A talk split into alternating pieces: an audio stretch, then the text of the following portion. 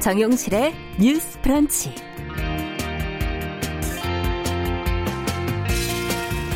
안녕하십니까 정용실입니다. 오늘 어린이날이라서 새삼스럽게 어린이 헌장을 한번 들여다봤습니다. 어린이 헌장은 1957년에 제정이 됐지요. 달라진 시대상에 맞춰서 88년 개정이 됐습니다. 당시 피상적이라는 지적을 받았던 최초의 헌장 중 일부 내용은 표현이 좀 투박하긴 한데 그대로 둬도 좋았겠다는 그런 생각이 듭니다. 직설적인 만큼 이해하기가 쉽고 또 무엇보다 이 시대에도 여전한 그 실천 과제이기 때문인데요. 자, 몇 가지 좀 소개를 해드리죠. 어린이는 위험한 때에 맨 먼저 구출돼야 한다. 굶주린 어린이는 먹여야 한다. 어린이는 공부나 일이 몸과 마음에 짐이 되지 않아야 한다. 뭐 이런 내용인데요. 어떻습니까? 혹시 이 시대 어른들의 무심함을 꾸짖는 말처럼 들리지는 않으시나요? 자, 5월 5일 어린이날 정용실의 뉴스 브런치 시작하겠습니다.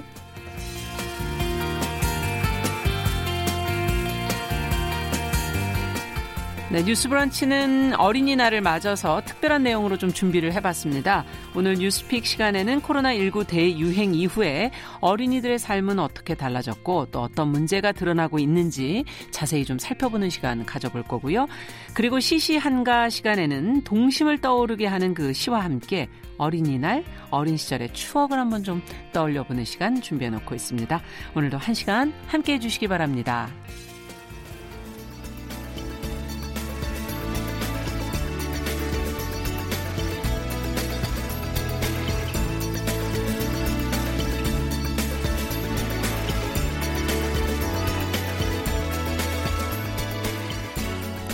세상을 보는 따뜻한 시선.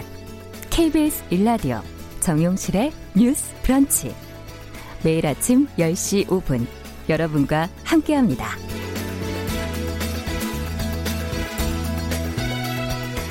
네, 주요 뉴스를 골라서 전해드리는 뉴스픽. 오늘은 어린이와 관련된 주제로 좀 이야기를 나눠보도록 하겠습니다. 오늘도 두 분 함께 해주십니다. 더 공감 여성정치연구소의 송문희 박사님 안녕하세요. 네, 안녕하세요. 전혜연 시사평론가 안녕하십니까? 네, 안녕하세요. 네, 어린이날인데 주변에 음. 어린이날 선물 줘야 되잖아요. 뭐 누구한테 주셨는지 어떤 선물을 준비하셨는지. 저희 집에 이번에 고등학교 1학년 어린이가 있잖아요. 예. 제가 어린이 아닌 것 같은데 느낌에 그렇죠. 다 큰 것 같아요. 그래가지고 지난 거 아니에요? 물어봤어요. 어, 이제 어린이 아니지? 그랬더니 엄마 대학 가기 전까지는 어린이야. 그래서 선물을 주기로 네. 했습니다. 네, 연장하고 싶은 마음이 있는 거군요. 어떻게 전혜연 평론가께서는 조카들? 어, 저는 이게 사실 지금 코로나19 음. 상황 때문에 쉽지는 않은데 꼭 어, 어린이들이 이런 거 해봤으면 좋겠다라는 것이 음. 우리 어릴 때 비밀 친구 만들어 보셨죠?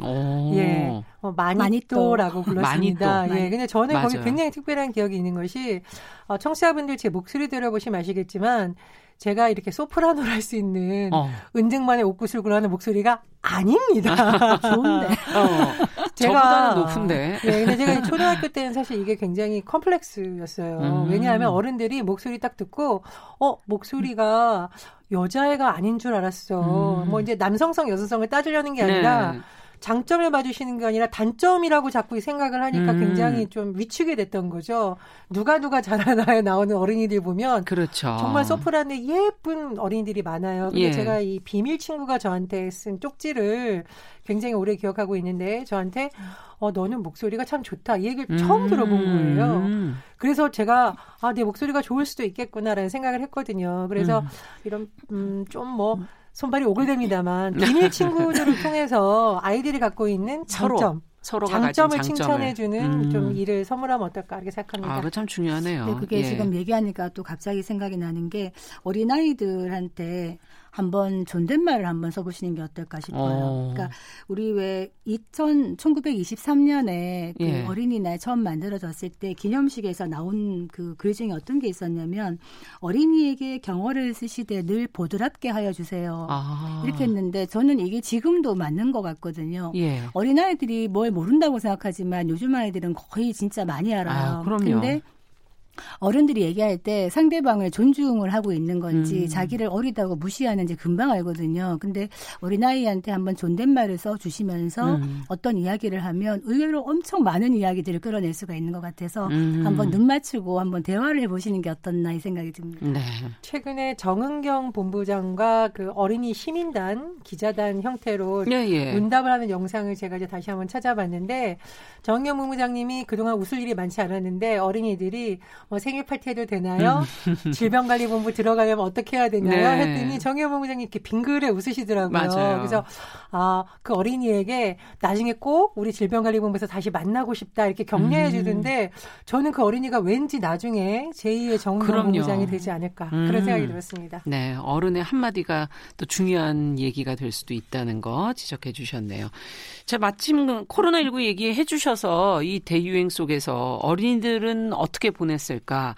한번 좀 생각해 볼 필요가 있을 것 같은데 감염병에 대한 두려움도 있고 근데 이 그 열기를 뛰어놀지도 못하고 또 그렇다고 제대로 학교를 가는 것도 아니니까 공부를 제대로 하지도 못하고 원격 수업이라는 거 처음 해보니까 낯설고 참 좀 아이들 입장에서 생각해 보면 그 나름의 힘들었던 시간들이 많았을 것 같거든요. 어, SNS에서는 우리 애가 이렇게는 못 살겠다. 어, 뭐 이렇게 말을 했다고 그래서 놀랬다 이런 얘기도 나오던데 어, 어떤 게 가장 아이 입장에서 힘들었을까요? 그 이렇게는 못 살겠다 했던 어린이 음. 정말 공감이 가요. 지금 집에 있는 아이들 뭐 초, 중, 고 할 것 없이 네. 학생들이 정말 힘들어하거든요. 음. 이를테면 처음에는 뭐 학교 좀 늦게 가니까 좋아라 하고 뭐 늦잠도 자고 이런 아이들 또 이게 오래되다 보니까 예. 많이 지치고 그렇다고 공부 안 하는 거 아니거든요. 맞아요. 온라인 계약을 했기 때문에 온라인으로 하루 종일 그걸 하는데 귀가 아프다 그래요 또. 음. 그래서 친구들 만나고 싶고 선생님 만나고 싶은데 이게 뭐 하는 일이냐 그럼요. 아이들이 이러고 있는데 아마 한 달 안에 이제 학교를 가지 않을까 싶은데 굉장히 늦게 만나는 거죠. 음. 3월 초에 만났어야 될 친구들인데 맞아요. 단톡방으로 교류를 활발히 하더라고요. 그러면서 또 나름대로 우정을 쌓아가고 있는 이런 모습 보는데 음. 지금 한창 이제 왕성한 아이들은 좀 뛰어놀아야 될 시간이에요. 사실 바깥에 나가서도 좀 뛰어놀아야 되고 하는데 그걸 못하니까 저희 위층에 사는 어린이는 뭐 집에서도 엄청 왕성하게 뛰어다니기 때문에 잘 놀고 있구나 이런 생각을 예. 합니다만 어, 지금 빨리 이제 아이들하고 약간 시간을 만들어서 이제 생활 방역으로 가니까요 음. 가까운 데 가서 산책도 하시고 배드민턴도 좀 치시고 이렇게 시간을 보내시는 게 어떨까 싶습니다. 네. 어떻게 보셨어요? 최근 한 조사 결과를 음. 보니까 어, 부모님 없이, 그러니까 보호자 없이 집에 머무른 초등학생이 46%가 넘는다. 이런 통계가 나오고 있어요. 그래서 어떻게 보면 어린아이들이 제대로 돌봄을 받지 못한다라고 볼 수 있는데 음. 거꾸로 저는 부모님들이 아이를 학교에 맡기면 잔소리를 좀 덜하다가 오히려 집에 있으면 자꾸 잔소리를 하게 되지 않을까. 예. 아이들이 받는 스트레스가 좀 크지 않을까 싶은데 예를 들면 엄마가 왔는데 아이가 마치 하루 종일 논 것처럼 생각이 들면 계속 잔소리를 하게 되기 마련이거든요. 음. 그래서 부모님들이 아이들의 입장에서도 참 힘든 점이 많겠다 이런 생각을 해주시면 좋겠고요. 어, 제가 어릴 때 이웃집 그 초등학생이 휴지통에 불을 지른 사건 때문에 동네가 발칵 뒤집힌 적이 있었습니다. 어. 그래서 굉장히 어른들한테 야단에 눈, 눈물이 쏙닥에 맞고 예. 그 다음부터도 약간 주요 감시 대상이 됐었는데 하루는 물어봤다는 거예요 선생님이 왜 휴지통에 불을 질렀니? 그랬더니 동화책을 보면 모든 동화책에 아이들이 모험을 떠나고 캠프파이어라고 하죠. 모닥불을 피우는 게 있었다. 그래서 그게 너무 하고 싶어서 모닥불을 피운 거군요. 거기다가. 그렇죠. 휴지통에다 한번 불을 붙여본 거죠. 음. 그러니까 부모님이 그 얘기를 듣고 이건 위험하고 다음에 우리가 어디 가서 했다 이렇게라고 말했으면 좀 더 좋았을 텐데 음. 계속 야단만 친 거라서 이 스트레스가 굉장히 가중됐었다고 합니다. 그래서 어린이들의 행동은 어린이들의 눈높이에서 왜 그랬는지를 한번 좀 물어봐 주시면 어떨까 음. 그런 생각이 듭니다. 지금 잔소리 얘기하니까요 생각이 나는 게 어, 2016년도에 그 8차 어린이 청소년 행복 지수 국제 비교 연구를 아. 해봤어요. 그러니까 어린 아이들이 얼마나 행복한가를 국제 비교를 해봤는데 예. OECD 회원국 22개 중에 한국 어린아이들이 꼴찌를 했습니다. 네. 불행하다는 겁니다, 우리 아이들이. 그러네요. 많이 힘들고 지치고 불행하다. 어린아이들이 행복하지 않은 나라는 참 힘든 나라거든요. 미래가 그런 거죠. 네, 예. 그래서 왜 이 아이들이 힘든가 보면 어떤 뭐 학원 뺑뺑이 음. 돌리기, 음. 공부 압박, 어떤 부모나 어떤 사회로부터의 비정상적인 압박이 있다는 거죠. 끊임없이 1등해라, 성공해라 이렇게 자꾸 압박을 하고 있는데 음. 이 아이들은 자기들이 생각할 시간도 없이 학원 학원에 가서 앉아 있고 공부를 해야 되고 새벽까지 있어야 되고 음. 이런 아이들을 키워내면 이 아이들이 얼마나 나중에도 불행할까 부모들이 좀 사실 어린이날입니다만 이런 부분을 좀 생각을 해야 되지 않겠나 생각을 하고요. 음. 아까 말씀하신 어린이 현장에 공부나 일이 몸이나 마음에 짐이 되지 않게 해라. 이거 한번 다시 읽은 거잖아요. 예, 또 한번 예. 와닿는다 이런 생각이 듭니다. 예. 아, 정말 그 충격적이네요. 22개국 중에서 꼴찌. 어린이 자살률도 높다고 합니다. 청소년 자살률이 자살률 노인 자살률과 함께 어린이 어. 청소년 자살률도 높다. 이 아이들이 좀 행복했으면 좋겠습니다. 그러네요. 근데 이런 가운데 취약계층에 속한 어린이들의 삶은 또 얼마나 또 힘들까. 앞서 어, 돌봄을 제대로 받지 못한 아이들 한 46% 혼자 있는 경우가 많다 이렇게 얘기를 해주셨는데 좀 더 세심하게 이 부분도 좀 들여다봐야 되지 않을까 싶거든요. 아동 복지 시설에 있는 어린이들의 경우에는 어, 복지시설 자체도 많이 사회적 격리를 하다 보니까 그 시설 안에서 계속 지내면서 음. 그동안 본인이 느꼈던 우울함이라든가 외로움이 더 가중될 수 있다라는 지금 지적이 나오고 있습니다. 그래서 예. 정부에서도 이런 부분에 대해서 여러 가지 프로그램을 진행하고 좀 치유를 한다고 음. 하는데요. 어, 더 어려운 지대에 있는 아이들에게 더 많은 손길이 필요하다 이렇게 생각을 하고요. 음. 어, 제가 어릴 때 한번 상상을 해보면 자꾸 어린아이들의 입장에서 어른들이 봐야 된다고 생각하는 게 전 어릴 때 가장 부러운 사람이 말괄량이 삐삐였거든요. 예. 근데 어른들은 말괄량이 삐삐를 제가 담고 싶다 그러면 질색을 하셨습니다. 왜냐하면 일단 얼마나... 옷을 흐트러지게 입어요. 그렇죠. 예. 그리고 굉장히 막 어른들의 눈에서 보면 사고라고 할 수 있는 엉뚱한 음. 식을 만든다던가 해적들하고 같이 논다던가 음. 위험해 보이는 줄을 탄다거나 이런 생각을 하거든요. 근데 사실 아이들의 입장에서는 호기심이 왕성하고 모험심이 있고 이것이 아이들의 또 장점이잖아요. 음. 그래서 어린아이들을 볼 때는 좀 아이들의 눈높이에 맞추려는 노력이 필요하지 뭔가 자꾸 교육하고 가르치려는 노력보다는 그런 노력이 좀 필요한 시기가 아닌가. 아이들에게도 힐링이 필요하다. 그런 말씀 드리고 싶습니다. 예. 어떻게 보십니까?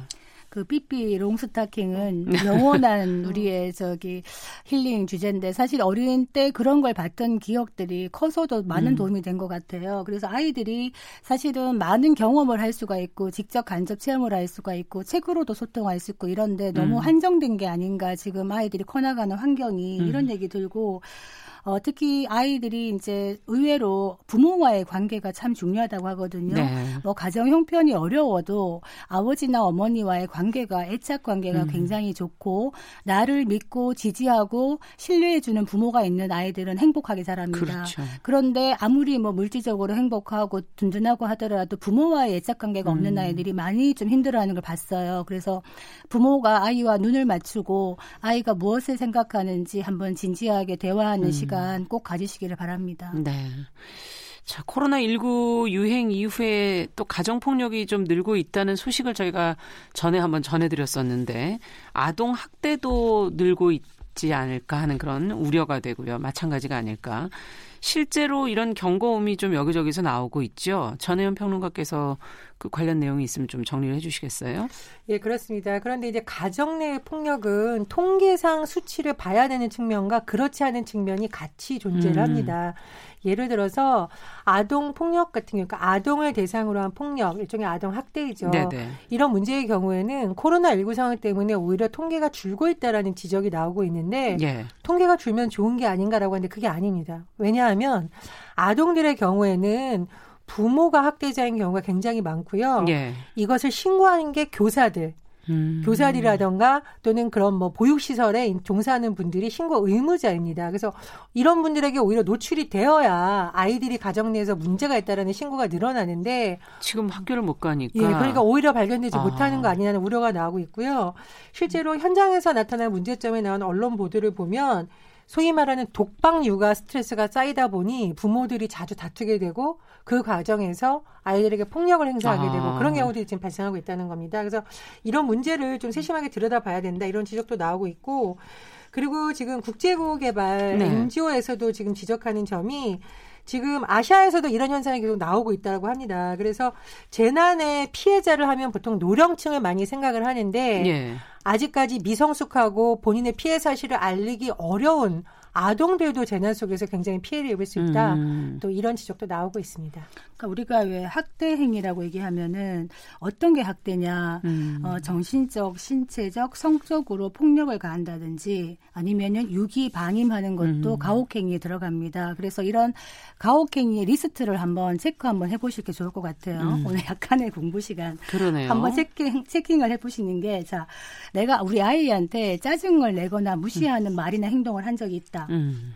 그리고 너 다섯 살 때까지 이거 안 하면 어떻게 할 거야라고 말한 적이 있는가? 그 밖에 나가서 세워놓는 것. 아. 그리고 이제 아이들을 어떤 문이나 이런 데다가 이렇게 가둬놓는 것, 방 안에다가 좁은 아. 곳에 가둬놓는 것, 그리고 집 밖으로 내쫓는 경우. 아. 이런 경우 리스트를 한번 만들어 보시면 내가 여기에 몇 개 해당된다 그러면 나는 나도 모르게 아이를 가혹행위를 하고 있었구나라고 음. 깨달을 수가 있습니다. 그래서 그 중에서 1번 짜증 내는 경우가 가장 흔하지 않을까? 그 짜증 내거나 무시하는 네. 행동에 대해서 아이들이 의외로 상처를 많이 받거든요. 그렇죠. 그래서 별것 아닌 것 같지만 아이가 아니라 어린이라고 얘기하는 음. 거는 어린 아이 아직 어른이 되기 전인 어린 아이지만 음. 그들이 또 다 생각이 있기 때문에 누가 자기에게 무시하는 행동을 하면 굉장히 상처로 남아요. 특히 부모가 그런 행위를 했을 때는 그렇죠. 많이 남는 거라서 어, 어른들도 실수 하잖아요. 음. 그래서 아이들이 어느덧 보면 훌쩍 커 있어요. 음. 아기 같았는데 훌쩍 커 있다는 건 이 아이들이 몸도 마음도 조금씩 자라고 있기 때문에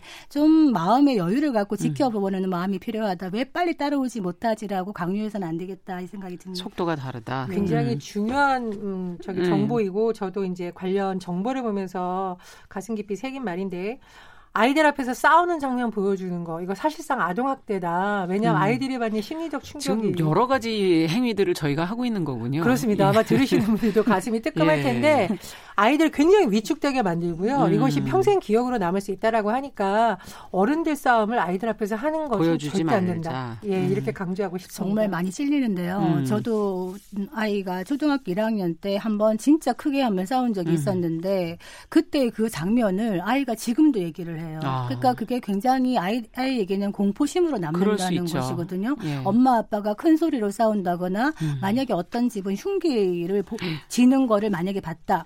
그러면 이 아이는 이게 평생 트라우마로 남는다 되죠. 그래요. 음. 그래서 음. 아, 정말 힘든 일일 수도 있지만은 이거는 습관화하자. 아이 네. 앞에서 큰 소리를 내거나 싸우는 모습은 보이지 않는다. 그리고 2018년도에 그 학대 행위로 죽은 아이들의 수가 28명이라 그럽니다. 아. 그러니까 학대 행위로 죽은 경우 사망한 예, 경우인데 사망에 네, 경우. 이 중에 18명은 한 살이 안 된 아이들이에요. 너무나 그러니까 말도 못하는 어떻게 보면 어리고 약한 존재를 아. 학대 행위로 이제 사망에 이르게 한 겁니다.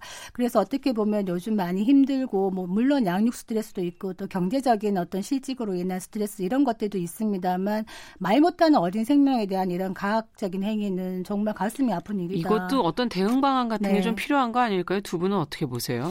일단 주변에서 보시면 좀 신고를 적극적으로 하는 문화가 많이 형성이 되어야 됩니다. 예. 말씀드렸듯이 성인들이 아닌 아동들의 경우에는 심지어 본인이 학대를 입고 있는데도 이것을 사랑의 행위라고 잘못 입력을 시키는 경우가 있거든요. 그렇게 말을 들으면 그런 줄 아는 그렇습니다. 거죠. 그렇습니다. 그래서 예. 1366 지역번호 앞에 붙이시고 1366이 어, 여성 폭력 피해자뿐만 아니라 가정 폭력 피해자에 대한 아. 긴급 지원도 하고 있고요.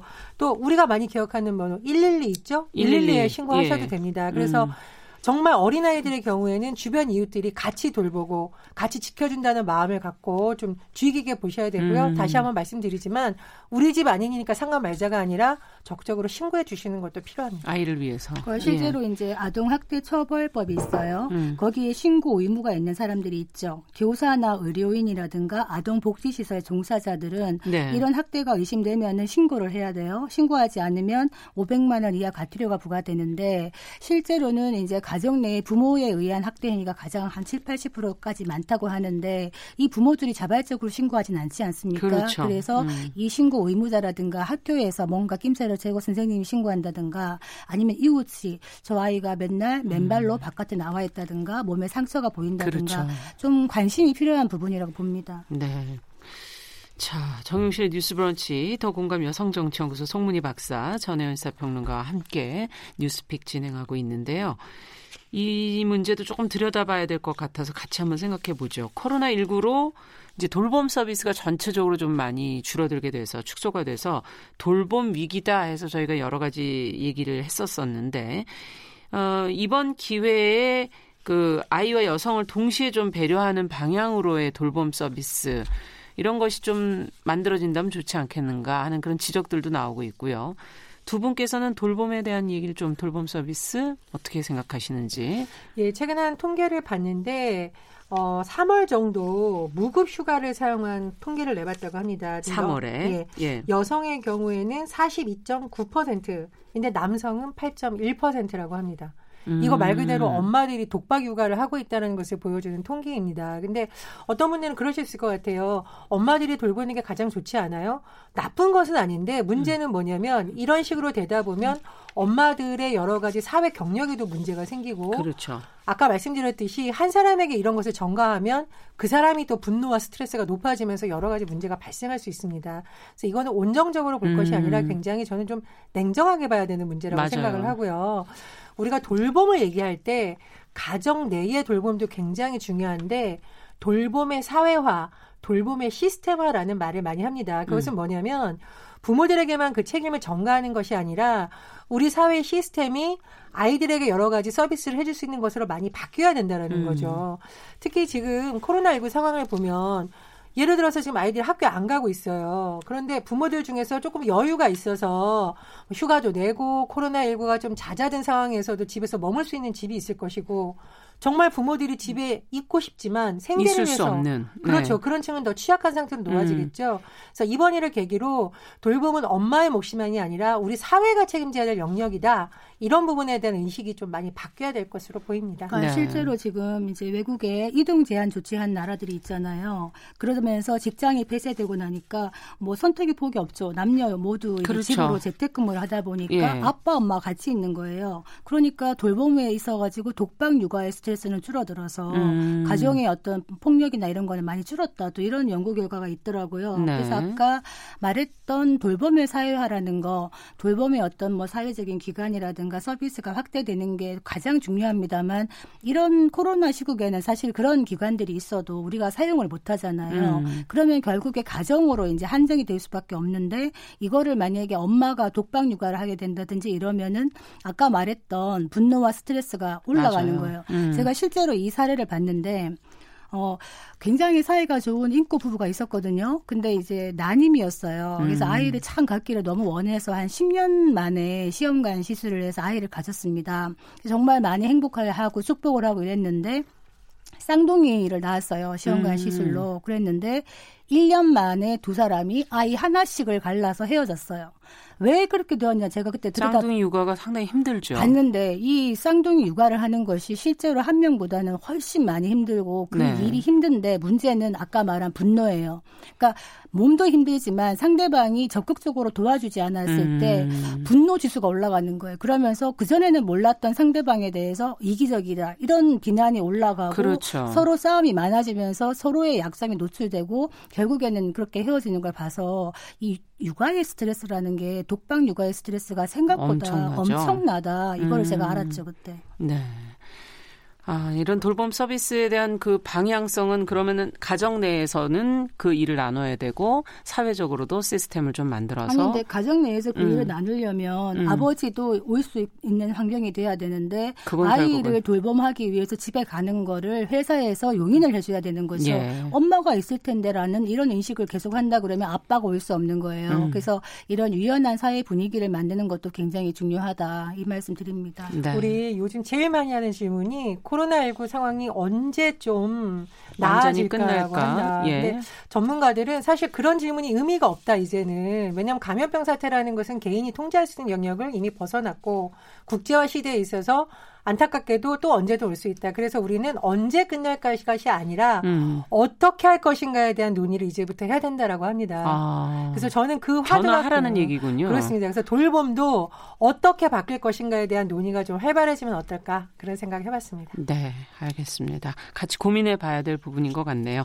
자, 오늘 두 분 말씀 여기까지 듣겠습니다. 전혜연 평론가, 더공감 여성정치연구소의 송문희 박사 두 분과 함께 했습니다. 감사합니다. 감사합니다. 감사합니다.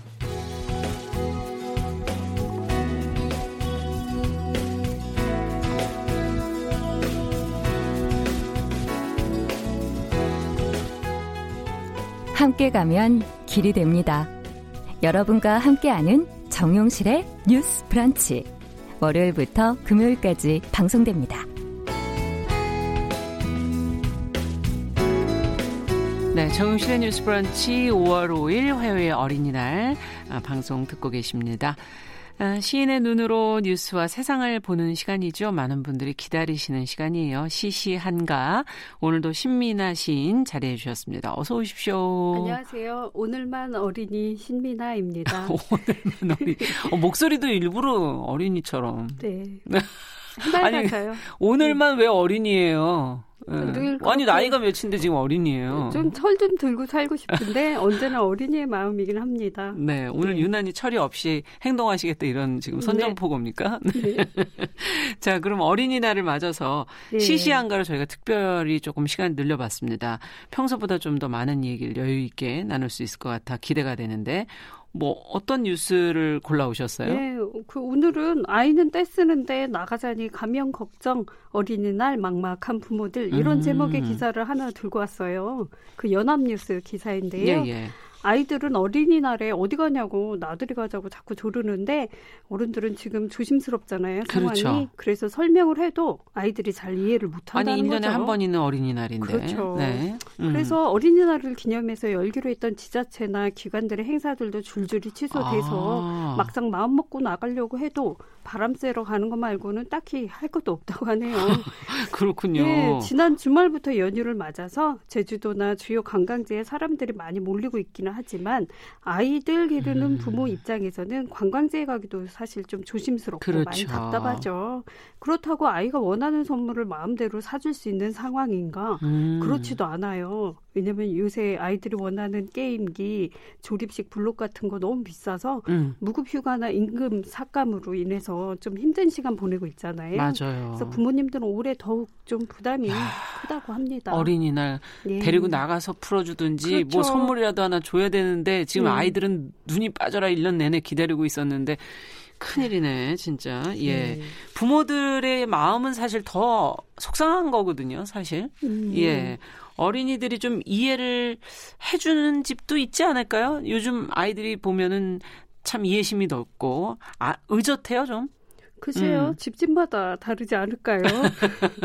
역으로 부모를 아주 쩔쩔마, 쩔쩔매게 만드는 어린이가 있는가 하면 어. 미리 부모의 마음을 잘 해, 헤아려서 사실 좀 일찍 철드는 어린이도 있잖아요. 그렇죠. 예, 집집마다 음. 다른 것 같습니다. 네. 저는 개인적으로 가끔 소설이나 뭐 어떤 영화를 보면 잘 공감이 가지 않는 어린이 캐릭터가 있어요. 어떤 캐릭터죠? 그런 게 바로 지나치게 일찍 철들어서 음. 음, 오히려 어른보다 조숙한 어린 어린이 캐릭터입니다. 아. 어떤 면에서 그런 건 사실 어른들의 판타지 아닌가 싶어요. 예. 그러니까 어떻게 보면 어린이니까요. 이런 상황을 이해할 수 하지 못할 수도 있잖아요. 네. 그리고 그것 또한 어린이에겐 자연스러운 일일 수도 있고요. 아, 그렇죠. 예.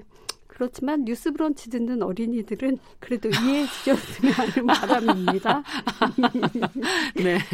아, 어린이라는 이 호칭 자체도 그렇죠. 예. 사실은 어떤 존중의 의미가 그 안에 담겨 있는 거죠. 이 시인이시니까 예. 아무래도 이 어린이라는 용어 자체도 그 느낌과 예. 의미가 좀 어, 다른 분보다 해석이 넓지 않을까 하는 생각이 들거든요. 근데 뭐 제가 따로 개인적인 음. 해석보다는 사실 음. 그 1921년에 네. 어린이라는 단어를 공식화해서 1923년 5월 1일에 한국 최초의 어린이날을 만드신 분 바로 누구실까요? 네, 소파 방정환 네. 선생님. 아유, 정확하시네요.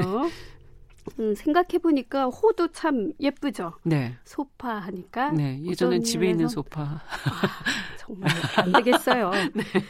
작은 물결 그렇죠. 이런 뜻인데 이렇게 어린이를 생각하는 마음이 사실 작은 물결이 아니라 맞아요. 지금 어떻게 보면 일파만파가 된 거죠. 음, 그렇죠. 예. 음. 그래서 이런 어린이의 사전적 의미를 차, 살펴보면 어린아이를 대접하거나 격식을 갖추어서 이르는 말이고요. 음. 대개 4살, 5살 부터 초등학생까지 를 해당하는 예. 나이에 해당하는 거고요. 그리고 가끔 보면 어린이도 어른이 격식을 갖춰서 이야기를 하면 존중받는다는 생각이 당연하죠. 들어서 어린이도 굉장히 품위를 지키려고 노력하는 걸 가끔 봐요. 음. 예전에 제가 논술학원 다녔을 때그 네. 그 어린이들에게 존댓말로 이렇게 얘기를 하셨어요? 하면 그 아이들도 굉장히 정중한 태도로 품위 있게 이렇게 예의를 아. 지키려고 노력을 하는 모습을 보기도 했던 것 같습니다. 우리가 어떻게 어른들이 어떻게 하느냐가 참 중요한 그렇죠. 거군요. 반사되는 거울과 같은 거죠. 아. 예. 신민아 씨는 앞서도 오늘은 어, 어린이다, 네. 철이 없다 이렇게 잠시 해주셨는데 어린 시절 어땠을까 상당히 궁금해요. 그 저는 눈가에 그 장난기가 지금 예, 보이기 사실 때문에 호기심이 많았고요. 예. 그리고 노란색을 좋아했고 음. 그 생활기록부 많이 쓰잖아요. 담임 선생님들이 네네. 뭐라고 거기에 써 항상 밝고 명랑하다. 네. 요 말이 꼭 들어 있었던 것 같아요. 이야. 근데 좀 체구가 작아서 아이들이 이제 고무줄놀이 같은 거 안 끼워줘서 그럼 굉장히 쓸쓸하게 혼자 이렇게 땅바닥에 그림 그리고 놀고 그러기도 했습니다. 어, 쓸쓸한 모습이 연상이 안 되는데. 아나운서님은 어떠셨나요? 네, 저는 저도 활기찬 어린이였죠. 네, 네 장난기가 많은. 그 반의 골목 대장이라던가. 골목 대장, 그렇죠. 네. 남학생들이 이렇게 장난을 칠 때 가서 같이 막 장난치면서 방해하기도 하고. 아. 예. 몇 명 울렸을 직구... 것 같습니다. 약간 무서워요. 네. 안 무서워요. 제가 뭘 무서워요. 네. 어, 어린 시절에 키가 컸죠, 저는. 아, 네. 그러면 조금 더 음. 제압하기가 쉬웠겠죠. 지금 무슨 얘기를 하시는 거예요? 어린 시절 얘기를 하면서. 어린이날 뭐, 어떤 선물이 가장 받았던 선물 중에 기억이 저는 나세요? 매우 강하게 자라서요. 사실 기념일이라고 그냥 기념일다운 선물은 사실 잘 받지 못했습니다. 그럼 어떤 어떤 시간을 보내셨어요? 어, 떻게 보면 부모님께서 그 훈육 방식이었던 것 같은데요. 원하는 걸 결코 쉽게 주지 않으셨어요. 아, 그래서 아, 강하게 자란 것 같습니다. 강하게 강하게 예. 키웠군요. 근데 예. 지금 생각하면 그 어린이날은 아닌데 큰 오빠가 좀 나이 차이가 많이 났어요. 음. 근데 큰 오빠가 서울로 처음 취직을 한 거죠. 가서. 네. 그래서 그때 서울에서 그 소포를 보내준 거예요 집으로. 뭔가 귀, 좋은 게 왔을 것 같은데. 예. 그때 아마 생일 근처의 겨울날이었는데. 예. 그때는 시골에서 보기 힘든 2단 크레파스를 2단 크레파스 그게 네. 금색과 은색이 들어있는 거였습니다. 이야, 심지어 저도 어린 시절에 못 써본 것 같은데요. 예, 금색과 은색은 누가 빌려달라고 하면 너무 그래 하고 빌려주긴 하지만 못해서. 제발 부러지지 마라 조금만 달았으면 하는 조마조마한 그래도 빌려주긴 야. 했습니다. 아, 예. 그러셨군요. 그걸 갖고 가셨군요. 예. 학교에도. 그리고 네. 음, 행복해서 그걸 음. 꼭 껴안고 잤던 기억이 납니다. 네. 예. 저희 어린 시절에도 그런 어떤 필통이나 연필이나 아, 이런 게 하나라도 좀 좋은 게 있으면 그걸 그렇게 자랑하고 싶어가지고 맞습니다. 학교를 늘 예. 가지고 다녔던 기억이 갑자기 나면서 네. 저는 어린 시절에 네. 어린이날 그 종합 과자 선물 세트 그걸 한 번, 딱 한 번 받은 기억이 나요. 그걸 너무 맛있어서. 녹여 먹고. 네. 네. 아까워가지고 동생이 좀 더 먹으려 그러면 그렇게 견제를 하고 음, 그랬던. 맞습니다. 예. 그때 요새는 안 나오나요? 선물 세트해서 이렇게 패키지로 그죠? 그걸 보고 있으면 너무 행복해요. 그 선물 세트를 보고 있으면 어, 이걸 먼저 먹을까? 저걸 먼저 먹을까? 정말 늘 예. 고민의 끝은 먹는 걸로 가시는군요. 어릴 때부터 제가 먹는 걸 좋아했던 것 같아요. 저도 예. 그렇습니다. 부모님이 예. 아셨어요. 예. 네. 자, 그러면 오늘은 특별히 스페셜로 저희가 꾸몄기 때문에 어린이날로 예. 시를 두 편을 준비하셨다고요? 네. 근데 오늘은 그 어. 한 번쯤 그 약간 지구준장 난 잘하셨을 것 같으니까 네. 오늘은 그대로 돌아가서 정영실 어린이의 마음으로 한편 먼저 읽어주시면 안 될까요? 아 그럴까요? 예. 그러면 먼저 어, 어떤 시인의 시를? 예, 박성훈 시인의 3학년 먼저 가보도록 하겠습니다. 3학년, 예. 네.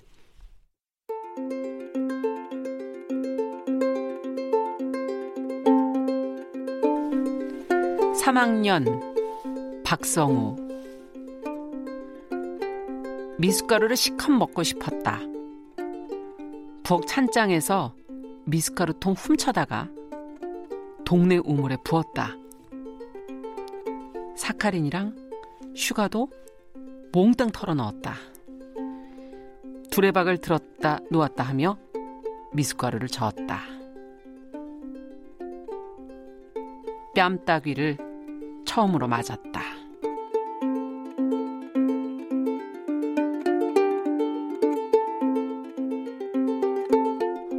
아 근데 내 얼굴이 왜 아프지 갑자기?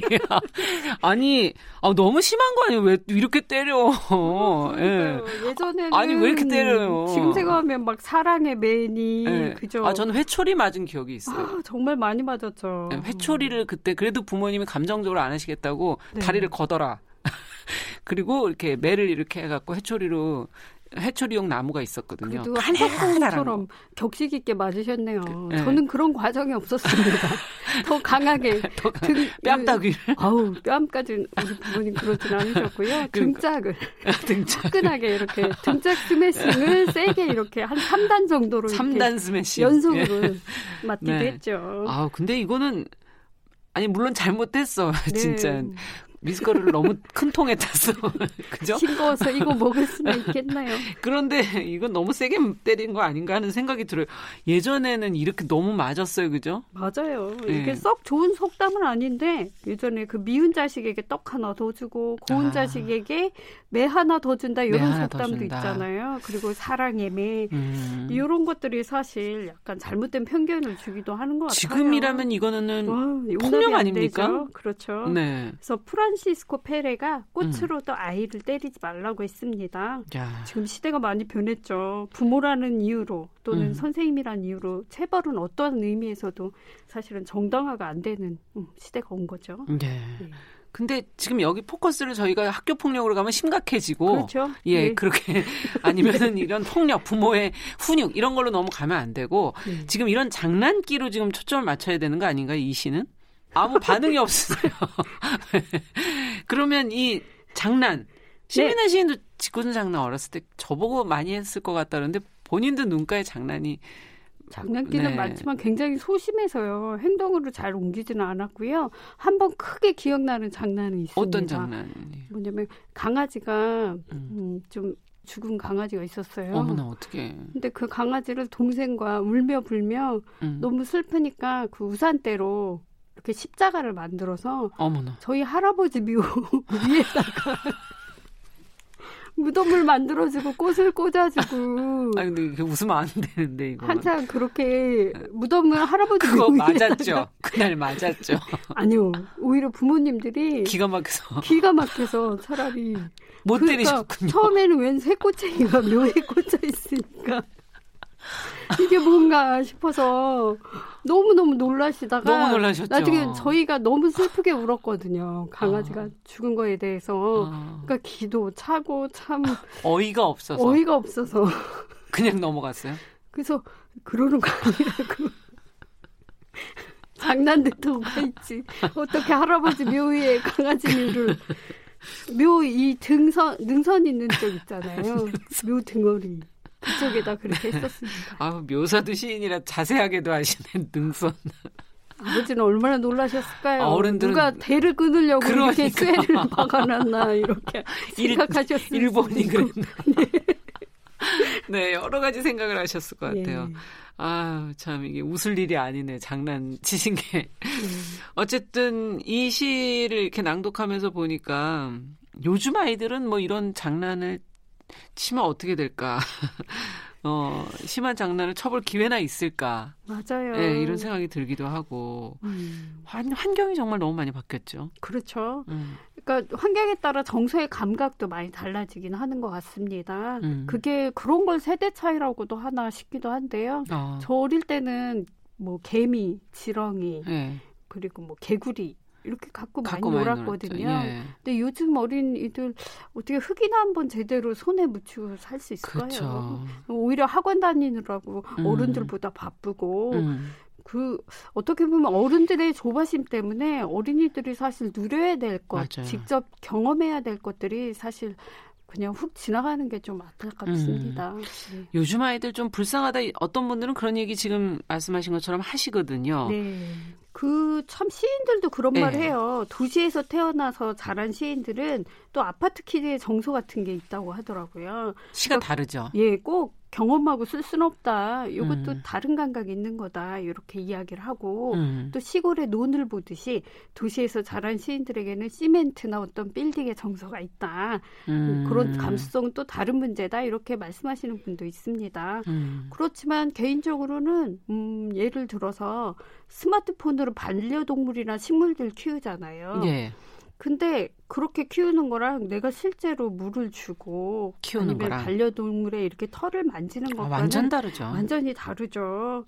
그래서 음, 이런 경험은 꼭 하면서 자랐으면 좋겠다. 음. 하나 정도 말씀드리고 싶은 것은요. 음, 생명과 더불어 사는 경험인데요. 음. 그게 콩. 콩을 심어서 콩을 키워보든 음. 아니면 금붕어를 키워보든 뭐든지. 강아지든 어떤 생명에 대해서 그냥 기여하는 게 아니라 어, 책임을 한번 져보고 아. 그 먹이를 줘보고 음. 그리고 치우기 싫은 강아지 똥 같은 것도 한번 치워보고 그리고 물도 갈아주고 음. 그러니까 한 번쯤 지극한 정성을 들여서 뭔가를. 생명을 한번 꾸준히 음. 한번 보살펴 보는 경험은 어떨까 싶어요. 아, 진짜 좋을 것 같네요. 예, 그게 예. 바로 한 생명을 이해하는 데 도움도 되고 그리고 무엇보다도 큰 학습이 되는 거라고 저는 믿거든요. 그건 또 불가능하지도 않겠네요. 네. 지금의 환경 속에서도. 그렇죠? 예. 네. 자, 그럼 이쯤에서 두 번째 시를 좀 낭송을 해보죠. 네. 어떤 시를 고르셨습니까? 나 하늘로 돌아가리라 하면 누가 딱 떠오르시나요? 천상병신. 아, 오늘 퀴즈 정답률이 갑자기 정답을 잘 맞히네요. 오늘. 예, 귀천이란 시로 잘 알려진 음. 천상병신의 시를 들고 왔는데요. 아. 까 3학년 읽어주신 3학년이란 시가 어린이의 입장에서 쓰인 동시라면 맞아요. 이번에 소개해드릴 시는 어른의 입장에서 예, 음. 어린이를 보는 흐뭇한 시선이 느껴지는 시입니다. 천상명 시인의 난 어린애가 좋다 골라와 봤습니다.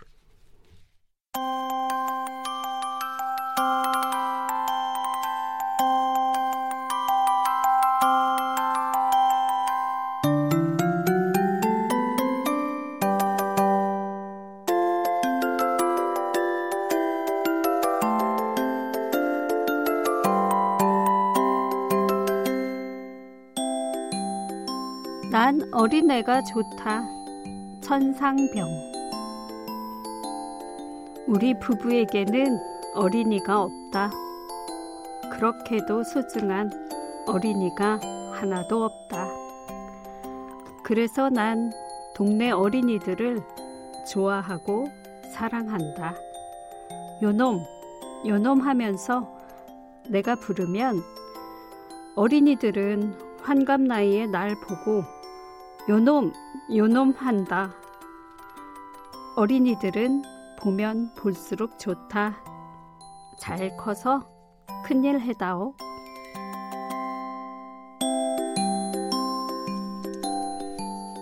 야, 잘 커서 큰일 해다오. 네. 예. 이건 천상병 시인이 아이들한테 해주시는 말인 거죠? 네, 그렇죠. 예. 그러면 신민아 시인도 아이들에게 한마디 하신다면? 저는 어릴 때 늘 듣기 싫었던 말이 공부 잘하니 훌륭한 사람 되어라 이거였습니다. 천상병 시인의 시신까지는 제가 못 미쳐서요. 음. 저는 큰일이라고 하면 거창하고 음. 꼭 꿈을 이루거나 큰일하는 어른이 되지 않아도 좋아요. 아. 살아가는 것만으로도 우리는 어쩌면 다 장한 존재라는 생각이 듭니다. 음. 네. 그래서 그냥 편안하게 잘 살아라. 네, 행복하게 뭐 살아라. 하고 싶은 거 하고 음. 살고요. 만약에 그 여러분들한테 딱 하나 드리고 싶은 음. 말씀은요. 여러분이 어린이 여러분이 진짜 진짜 진짜 딱 한 개만 엄마 아빠가 좋아하는 거 말고 자신이 좋아하는 일을 정확하게 한 개만 아. 찾아보길 바랍니다. 아. 그게 보물찾기 같아서 자기 자신을 잘 들여다봐야 찾을 수 있는 그렇죠. 거거든요. 그걸 일찍 찾는 사람은 어쩌면 꿈 가까이 갈 수 있을지 몰라요. 음. 그런 지름길 정도만 있다고 말씀드리고 싶네요. 네, 네. 진짜 진짜 진짜, 좋아하는 진짜, 거. 진짜 네, 아이들이 네. 좋아하는 표현이 아닐까. 자, 그러면 어 앞서 단 하루 어린이가 된다고 앞서 처음에 표현을 해주셨는데 네. 오늘 단 하루 요즘 어린이가 된다면 뭐 하고 싶으세요? 저는 어린이날인데. 네, 어릴 때 너무 체구가 작아서 체육 활동에 아이들이 잘 안 껴줬다고 했잖아요. 네. 피구는 잘했어요. 잘 피해서 끝까지 살아남았습니다. 우와. 예, 그런데 저 어린이로 별로 돌아가고 싶지는 않은데 만약에 돌아간다면 예. 저를 그렇게 깔보았던 어린이들 앞에서 3점짜리 덩크슛을 한번 멋있게 해보고 싶어요. 이야. 할 수는 있으세요 지금? 네. 어린이 몸으로 돌아가는 거 아닌가요? 아니 그게 아니라 지금 오늘 단 하루인데 뭘 돌아가요? 네 아무튼 딱 한 번 3점짜리 슛을 쏴서 성공을 한 번 해보고 싶습니다. 이게 안 해본 거를 하는 거군요. 아니요, 늘 실패해가지고. 실패했던 걸? 네. 네. 저, 는 어린이 시절로 네. 돌아가면, 어, 공주옷을 한번 입어, 입어보고 싶어요. 네. 아, 한번 입어본 적 어릴 때 어떤 옷들을 남동생 줄 옷을 아우. 제가 미리 입었기 때문에 항상 남성 남자 옷을 입고 다녀가지고. 네. 아유 정말 싫었겠어요. 요새는 뭐 일부러 공주 옷들 네. 이제는 어색해서 예, 못 입습니다. 예. 요즘에 하도 그런 걸 많이 입어서 제가 한번 해본 말이고. 그러면 그 어린이로 돌아가서 엘사 옷을 입은 아나운서님은 너무 안 어울려. 아니요 어울립니다. 예, 너무 안 어울려. 예. 공주든 왕자든 원하는 아, 왕자로 하라고요? 네, 알겠습니다. 마지막으로 어린이날을 맞아서 예. 신민아 시인이 어린이들에게 정말 해주고 싶은 말 과연 무엇일까요? 기분 좋고 따뜻한 시인의 그 언어로 뭔가 한마디를 좀 해주시면 오늘 어린이날 의미가 있어질 것 같아요. 예, 그 아까 진짜 진짜 딱 하나 좋은 거 찾아보라는 말씀 드렸고요. 음. 그 이번에는 어린이날 맞은 어른들에게 한번 새겨들을 만한 네. 어, 이야기를 가져왔습니다. 그 1930년 7월 방정환 선생님의 강연 중에 일부를 읽어드리고 싶어요. 음. 예. 어린이를 약자로만 이렇게 보살펴야 되는 대상으로만 본 게 아니라 동등한 인격체로 대하는 그 통찰이 드러나는 대목인데요. 네. 한번 들어보시죠.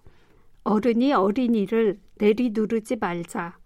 30년, 40년 뒤진 옛사람이 30, 40년 앞사람을 잡아 끌지 말자. 낡은 사람은 새 사람을 위하고 떠받쳐서만 그들의 뒤를 따라서만 밝은 대로 나아갈 수 있고 새로워질 수가 있고 무덤을 피할 수 있는 것이다. 네. 끝으로 방정환 선생의 1930년대 네. 하신 말씀을 저희가 지금 시, 간이 이렇게 지났는데도 네. 저희한테 새롭게 예, 네. 새로운 의미로 어른이 다가오네요. 어린이를 내리누르지 말자. 음. 오히려 어른들은 30년, 40 년 뒤처진 옛사람이고 네. 그 30년, 40년 앞사람이 바로 우리 어린이들이다. 예, 그렇게 존중하는 마음으로 예. 어, 오늘 하루를 좀 보내시면 좋지 않을까 하는 생각이 듭니다. 자, 시시한가 오늘은 어린이날을 맞아서 저희가 어린 시절 추억담과 함께 농담을 좀 너무 한 것 같긴 해요. 그죠? 네. 예.